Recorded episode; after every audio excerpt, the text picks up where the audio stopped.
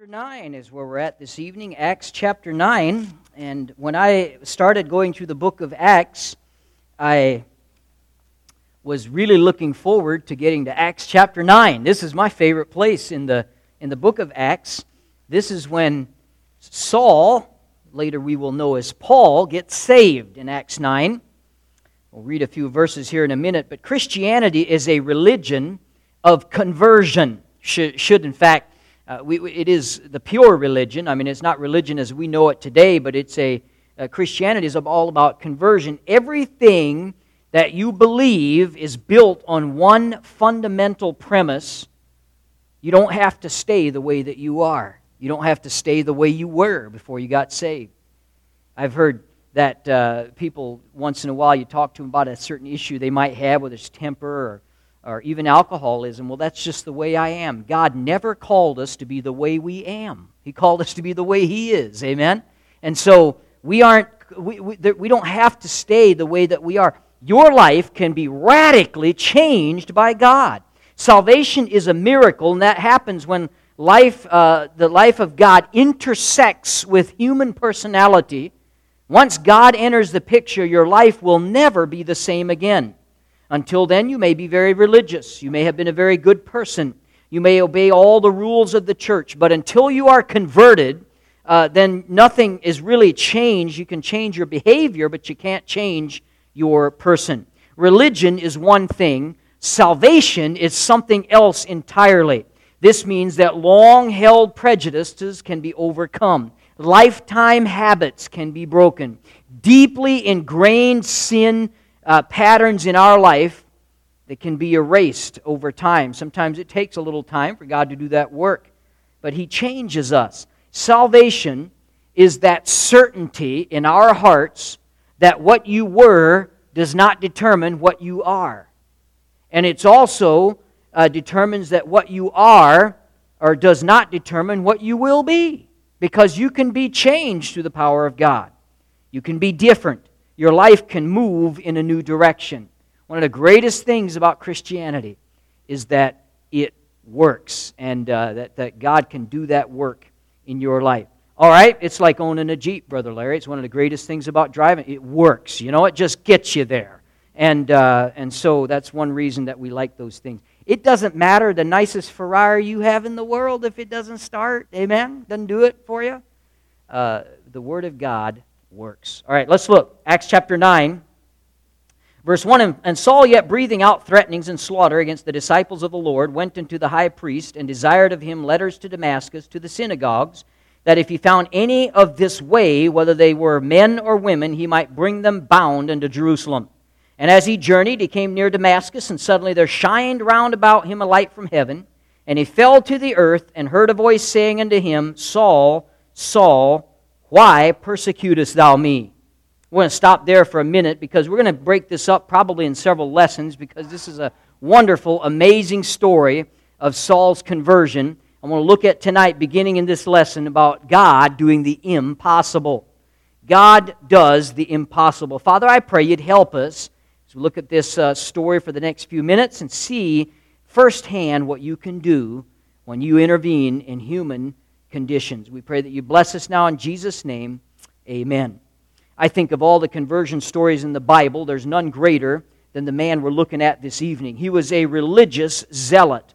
Uh, Saul was a uh, he was he's one of the greatest minds of the first century.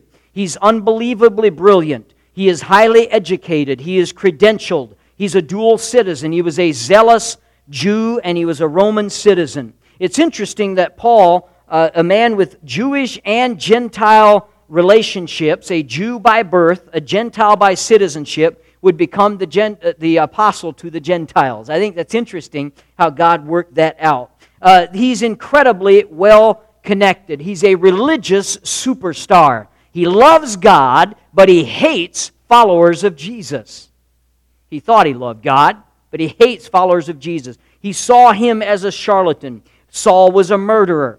Uh, Saul was like Osama bin Laden with a PhD. He was a brilliant man, but a, a, a really a wicked and harsh man as well. Saul's face would have been on all the anti Christian posters of the day, the social media of that day. Saul would have been the talking head on GNN, that's Galilee News Network. Uh, I don't know if it was fake news or not, but could have been. Uh, encouraging people to report the Jesus followers and, and those that call themselves Christians so they could be prosecuted. He would have set up spy networks. If you see something, say something, so that he could try to round up the Christians. He was a bloodthirsty Christian exterminator. He would throw you in prison and think he was doing God a favor. He was raised a Jew. He was trained as a rabbi. He hated Jesus and his followers. He became a violent persecutor of the early church. He did all that he could to eradicate and get rid of this new religion as if it were some kind of dreaded, I don't know, virus. he uh, tried to do everything he could to shut it down. He was a terrorist who did his evil deeds in the name of God and the Bible. Saul of Tarsus was a very religious man. He talks about his religious achievements, and if you'll turn there, we're going to look at Philippians chapter 3. I think it behooves us to look at this just to, as he lays out his credentials, because he was confident, and he had every right to be confident in his religion as he saw it. Philippians chapter 3 and verse number 4. The Bible says that I might also have confidence in the flesh, if any other man thinketh that he hath wherewith of, he, whereof he might trust in the flesh, I more. So basically, saying if anybody could trust in their flesh, nobody could do it more than me. He tells you why uh, verse 5 circumcised the eighth day of the stock of Israel, of the tribe of Benjamin, and Hebrew of the Hebrews, as touching the law, a Pharisee, concerning zeal, persecuting the church, touching the righteousness which is in the law, blameless. Let's look at a few of them here. Paul's basically saying, I had more reason than anyone to know that I was on my way to heaven or to think that I was on my way to heaven. But we see these are things that did not justify him in the eyes of God. Religion never does. But let's break them down. We see that ritual did not save him. Circumcised the eighth day, he said. If ritual saved you, Paul would have been in good shape. Uh, he did procedurally everything that Moses prescribed. But ritual does not save you. It did not then, and it does not now. We see relationships did not save him. Out of the stock of Israel, he said. He's a relative of Abraham, Isaac, and Jacob. If relationships saved, then Paul would have been saved. He had a great pedigree. But, what, but who you are does not save you. Who your parents are does not save you. Uh, these, uh, where you came from, none of these things save you. If you would ask somebody if they are 100% sure of heaven and they would ask, Don't you know who I am? Doesn't matter, does it? uh, I, I, like when I get, I knocked on a door one time, and it was actually in Brookings here. And uh, somebody opened the door. I didn't know him from Adam's House Cat, and so I started just introducing myself and saying that uh, who I am and where I'm from. And, and uh, she was a little bit perturbed. She says, I am the pastor's wife in such and such a, a Methodist church. And, uh, and, you know, didn't have much interest in talking, but the truth is, it doesn't matter, does it, who we are. Relationship doesn't save you. Respectability doesn't save you. Out of the tribe of Benjamin. Uh, Benjamin is the only brother who did not reject Joseph. He's the only tribe that stayed loyal to Judah. It was an honor to be a Benjamite, and Saul was a Benjamite. But respectability does not save. Others might eulogize you, but only Jesus can save you. So respectability didn't save him. Race did not save him. He says he was an Hebrew of the Hebrews. Paul was a full blooded Jew. If race saved a person, Paul would have been in the clear, but race does not save. It is the blood of Jesus Christ that saves, not the color of your skin or your heritage. So ritual did not save him. Relationships did not save him. Respectability did not save him. Race did not save him. Religion did not save him. As touching the law, a Pharisee. Paul was a Pharisee, which means he was a very religious person. He was a uh, person of a position we think of a Pharisee today as a hypocrite. We, if somebody called you a Pharisee, you'd be offended, and rightly so, the way we look at it. But not in Paul's day. Man, to be a Pharisee was to be the elite, to be the most spiritual. Man, they, you, were, you were, people were in awe of you if you were a Pharisee. That did not save his soul, though. Reputation did not save him. Concerning zeal, persecuting the church. Paul had a great reputation among, the Jews for his commitment, but this did not save him. Being sincere is not enough if you're sincerely wrong. So, ritual did not save him. Relationships, respectability, race, religion, reputation, none of these things saved him. Righteousness did not save him. The righteousness, he says, which is in the law, blameless. As far as the law is concerned, Paul crossed all his T's and dotted all his I's. He did everything just right. But you know what Isaiah 64 6 says? Our righteousness are as filthy rags. It's not going to save you. you. What you do cannot save you. What Jesus did can. So, as much as is humanly possible, we can go back to Acts 9 now, but what, as much as is humanly possible, Saul said, I had all my bases covered. He loved the law. He studied the law. He obeyed the law. He lived the law. Saul believed that God would accept him and grant him salvation because he had earned it. The problem with Saul's thinking is that it was dead wrong, and many people today have the exact same idea Just talking to a lady today and uh, uh, about being a Christian. Oh, I've been a Christian my whole life. No, you haven't been a Christian your whole life, but I hear that more. It's interesting. I think it might be a. Uh, I don't know if it's a, if just because there's more Lutherans or whatever there is in this area, but I've heard that more since I've come to South Dakota than I ever did before. That I've been a Christian my whole lifeline. You can't have been a Christian. What did Jesus tell Nicodemus, who was super religious? He said, "You must be what born again. You must be born again. Now, I've been present, not by choice, but I've been present for eight births. I never want to be present for any more births in my life, and thankfully I probably won't have to be. I hope not. but I've been present for eight births. It is a traumatic experience. It's, a, it's something that, uh, you know, they, they take the time down. They write it on a birth certificate. There's a time that you were born, then they weigh you and they measure you, and and uh, then you get the name and you get the social security number. It is a big event when a person is born. Well, Jesus said you must be born again. And guess what? Spiritually, it's an event when you get saved. There's a you should be able to point that. That doesn't mean you need to know the date or the time.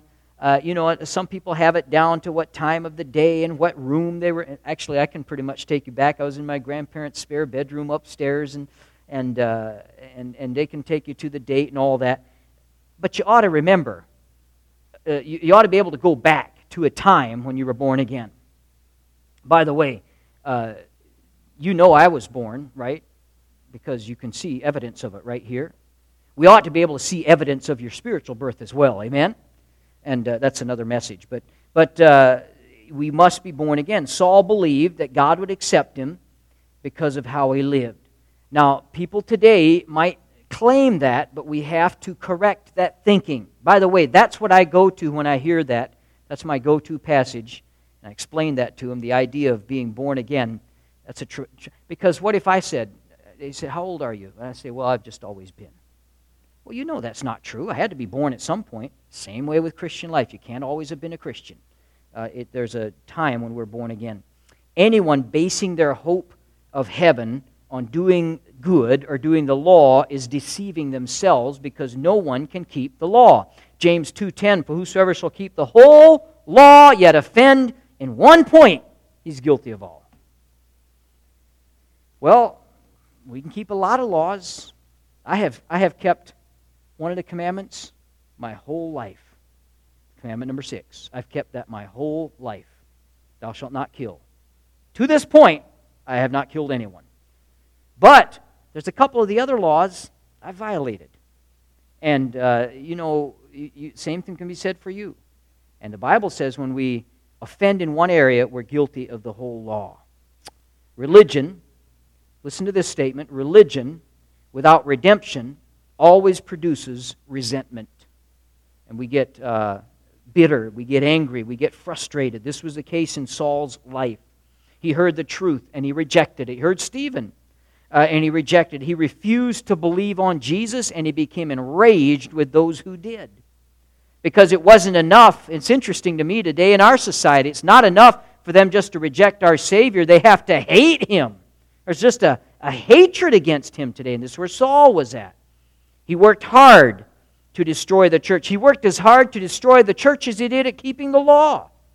And it was all because he hated Jesus Christ and the gospel.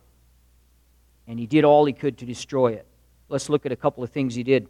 Uh, you don't have to look, I'll just recount them here for you. But Acts 7.58, he participated in the stoning of Stephen. Acts 8.1, he was consenting to Stephen's death. In other words, the original word literally means to be pleased with. It made him happy to be a part of Stephen's death. Acts 8.3, Saul made havoc of the church. Havoc means to ruin, to destroy, to devastate. Acts 8.3, Saul entered into private dwellings. He dragged believers into custody. Acts 9:1 Saul openly threatened believers. Acts 9:1 Saul murdered believers. Acts 9:1 and 2 he got warrants from Jewish authorities to authorize him to harass and arrest believers. Acts 26:10 he testified against believers and facilitated their murders. Acts 26:11 Saul forced believers to blaspheme the Lord who saved them. Think about that. By torture, no doubt forcing someone to blaspheme their Savior. All the while thinking he's pleasing God. All the while thinking he's doing God's work. Saul of Tarsus had faith. The problem is he had faith in his own self righteousness. He had faith in the law. He had faith in his ability to keep it. And that's who we have when we come to Acts chapter 9. We see in verse 1 his persecution against the church.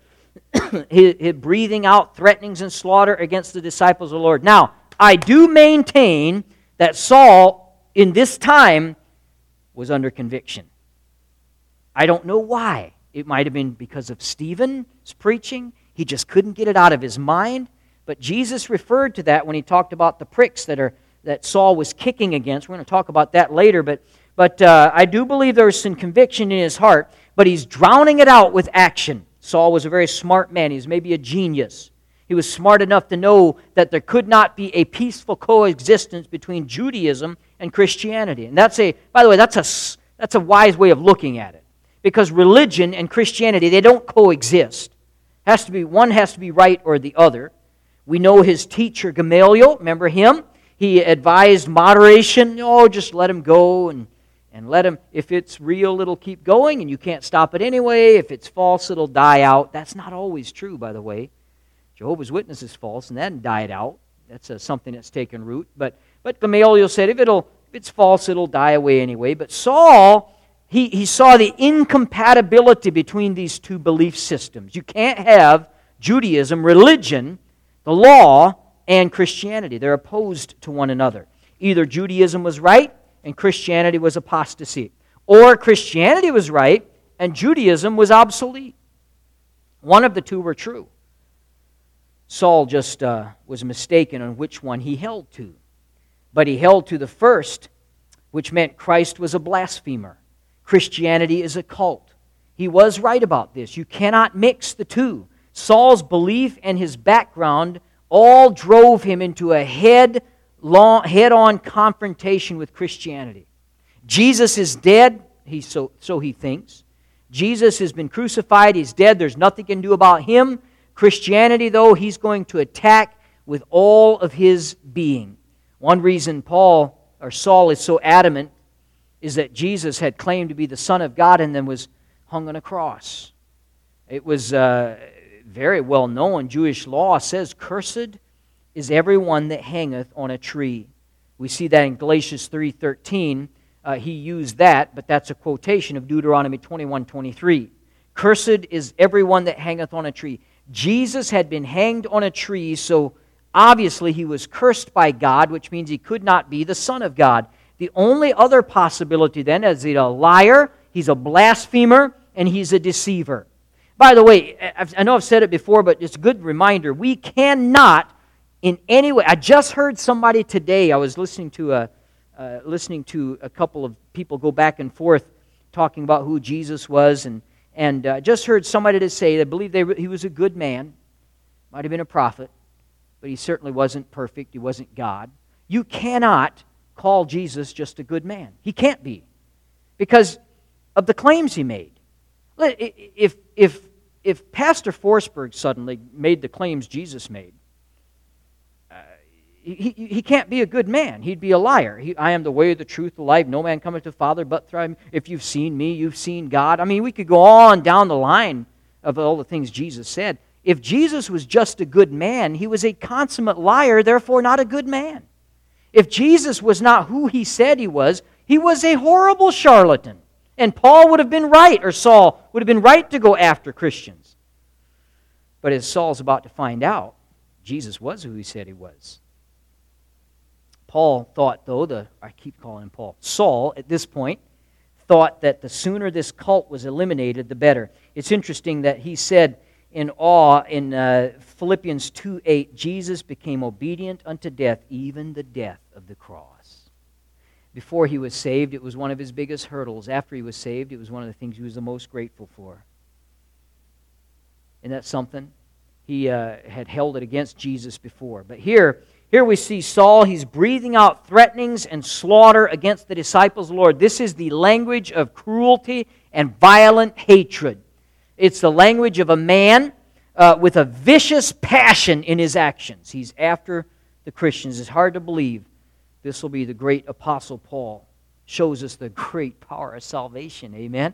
What it can do to change a person. All right, verse 2 They desired of him letters to Damascus, to the synagogues. If he found any of this way, whether they were men or women, he might bring them bound into Jerusalem. Went to the Sanhedrin, went to the high priest for arrest warrants. That's essentially what he's getting here. Damascus would be the first target. There's a large Jewish community in Damascus. No doubt many of them were Palestinian Jews that were fleeing there because of persecution. It's interesting to note how Christianity is described here. He calls it, if there were any of the way, of this way. That's a term that comes from the way. That's what they were uh, referred to we see this term over five times in Acts, and it seems to be the early description of the Christians. By the way, you ever notice the apostles did not refer to each other as Christians? Christians was a derogatory term back then, uh, but they called each other of the way. Now, where did that come from? Possibly from John 14, 6, when Jesus said, I am the way. Amen? And they were part of that way. So that's what he's referring to here, of this way. So I'm sure this made Paul a celebrity in the Sanhedrin crowd, and uh, the authority and the clout he needed, uh, they readily gave him. So as he journeyed, he came near Damascus. Damascus is considered one of the oldest cities in the world. There's already in place when Abraham was around. And it's always been hostile to Israelites. Under the Romans, Damascus continued to be an important city. And uh, as soon as he received the papers that he needed, he and his armed band headed north from Jerusalem to Damascus is about 200 miles.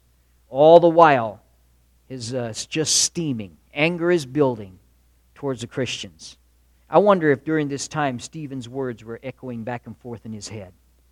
The Bible, uh, the, the, Jesus referred to the fact that he was under conviction. So somehow his heart was already being prepared. I wonder if he tried to drown it out, that inner battle that's going on in his soul wonder if he just drowned it out. We know he's putting action here, but he was going to barrel forward anyway. At last, the Bible says he came near Damascus. He was determined to bring devastation to the believers in that city. If he had any doubts, he suppressed them. He was on his way. Now, question Would you have witnessed to this man? Saul. You would not have witnessed to him because you'd have probably had your head chopped off. You wouldn't have tried to reason with him. But there was one that was doing a work in his heart. Someone with, with nail prints in his hands. He was doing the work. He's about to do a miracle. Really, if you consider the change in this human heart, it was probably as great a miracle as parting the Red Sea. It was as big a miracle as closing the mouth of lions, as calming the storm, as raising the daughter of Jairus. This was a miracle, and it always is a miracle when God changes the human heart. Consider along with me that the changing of a heart is something that you cannot undertake. I have a child. I'd love to change your heart. Can't do it. There's nothing you can do either to change someone's heart. You might have a husband or a wife you'd love to change your heart. You can't do it. You cannot. You cannot. You do not have the power to change someone's heart. But God was doing a work here. We can give the gospel, but we cannot convert sinners. We can raise a child and instill in them the truth and instruction, but in the end, we cannot control a heart. If someone is bound to be a certain way, We cannot change that, but God can. The Bible says in Proverbs 21 1, the king's heart is in the hand of the Lord. Now, what happens next, again, I say, is nothing short of a miracle. Only God could save a man like Paul, and it turns out that's exactly what God did. Acts 8 1 through 3 tells us that Paul was going from house to house. He was doing sort of a reverse, reverse evangelism. Instead of trying to bring them to Christianity, he would knock on the door, ask them if they're a Christian, or find out or investigate. And if they were, he'd drag them out of their homes and put them in prison. His heart was full of murderous rage. He approved the stoning of Stephen. He was a religious fanatic, would stop at nothing. It's hard to imagine a more hopeless case. Now, question why even bother praying for a man like that? he's, he's never going to get saved. Why even worry about I, I do wonder. I wonder if there were any Christians in the early church praying for Saul. I mean, you got to remember, again, this is not this is not one of those governors you're unhappy about. This is Osama bin Laden. This is a man that wants to kill you. I wonder if anybody was praying for him. We tend to not pray for people we think are beyond help. And Saul shows us no one is beyond help. We heard about North Korea today. I wonder, I, I got to be honest, I don't think I've ever prayed for their dictator's salvation. Even he is not beyond help. He, if, what's his name, Kim Young Soo Fung, whatever, uh, if, if, he, uh, if he got saved, it would be no greater miracle than Paul, uh, Saul getting saved. Amen? So he was, uh, we need to not let ourselves get caught up into labeling people no chance because Saul would have been on top of that list. How do you get the anti Jesus poster child to become a Jesus follower? You're going to debate him? He'd have out debated you any day of the week. You going to argue the Bible? He knew more. He had more of the Bible memorized uh, than uh, the first five books of the Bible. He had memorized at least. Threaten him? Saul had the full authority of the Romans and Jews behind him, the Jewish leaders. You're not going to be able to get away by threatening him. So, this is the last guy on the planet you would ever think would be a convert and be a follower of Jesus. He was on a collision course with eternal judgment. What he desperately needed was a strong dose of divine intervention, and God did just that. What I'm trying to encourage you tonight is we probably all have family, friends, who are not saved, who are, who are away from the Lord. I want to encourage you that God can do a work in their heart long distance. You don't have to be there, and when you can do nothing about it, God can still do a work in their heart. He did in Saul, of all people, prepared his heart for this. So God can do the impossible. Uh, God, in fact, delights in the impossible. He can soften the hardest heart. He can touch anyone, anywhere, anytime. Never, ever count God out. We shouldn't hear. He was about to awaken this dead heart to the saving power of the gospel. Maybe there's someone here that's been praying for a loved one for years. Years. Seems no closer to the Lord than when you started praying for him. Seems maybe they're even worse or further away. You don't know what God's doing, though. You don't know what God's doing in their heart. You don't know what God's bringing into their life. You don't know what God's doing on the inside. We don't know. Just keep praying. You just be faithful. Galatians 6 9. Be not weary in well doing, for in due season ye shall reap if we faint not. The Lord uses events in our life. He uses the Holy Spirit. He uses the Bible. He uses other people. He uses circumstances. But He can get uh, to someone's heart. So you just keep praying, keep believing. Trust God for your unsaved family. Trust God for uh, people that you're praying for away from the Lord uh, when you and they least expected, they could be hit with a big light in the road, just like Saul was here. When the Bible says, And suddenly there shone round about him a light from heaven. God intervened. I like when you see an impossible situation and then have the words, but God. And, so, and uh, Paul said it himself years later in Galatians 1.15, but when it pleased God who called me by his grace. He, he, he said, I was a absolute religious nut fanatic, but God. I like when God gets involved. This is always the beginning stage of someone's salvation illumination. God will illuminate our path. In giving his testimony later, chapter 22, verse 6, Paul tells us that this was the noon, at the noonday, right at noon, or the middle of the day. Uh, so the noonday sun, it might have been bright, but it was outshined by this light here, and this light that blinded and dazed Saul. The expression shined round about, I can't even say the word really, parastrapato. It means to flash around. What this was, and I'm not trying to be glib about it, but this was a heavenly strobe light. That's what this was. To flash around. And it would shock and uh, awe anyone who saw it. Saul had no doubt where this light came from, came from heaven. It was about to penetrate his darkened soul. Next week, we'll start with verse number 4 and uh, talk about uh, his conversion and how uh, he responded and what the Lord did here. But what a blessing to see that God can take an impossible case. He can do the work in the heart. We just got to trust Him for it. Don't stop praying for that impossible. We ought to. We really ought to have an impossible list. We ought to have an impossible list of what we feel is impossible people, and still pray for them and trust God to do a work in their heart. We really don't know what God's doing in hearts. We just got to be faithful and giving the message. Amen? And uh, we see even Saul, uh, was, God was able to do a work in his heart, and he was about as impossible of a case as you could get. So let us be faithful. Father, thank you for the.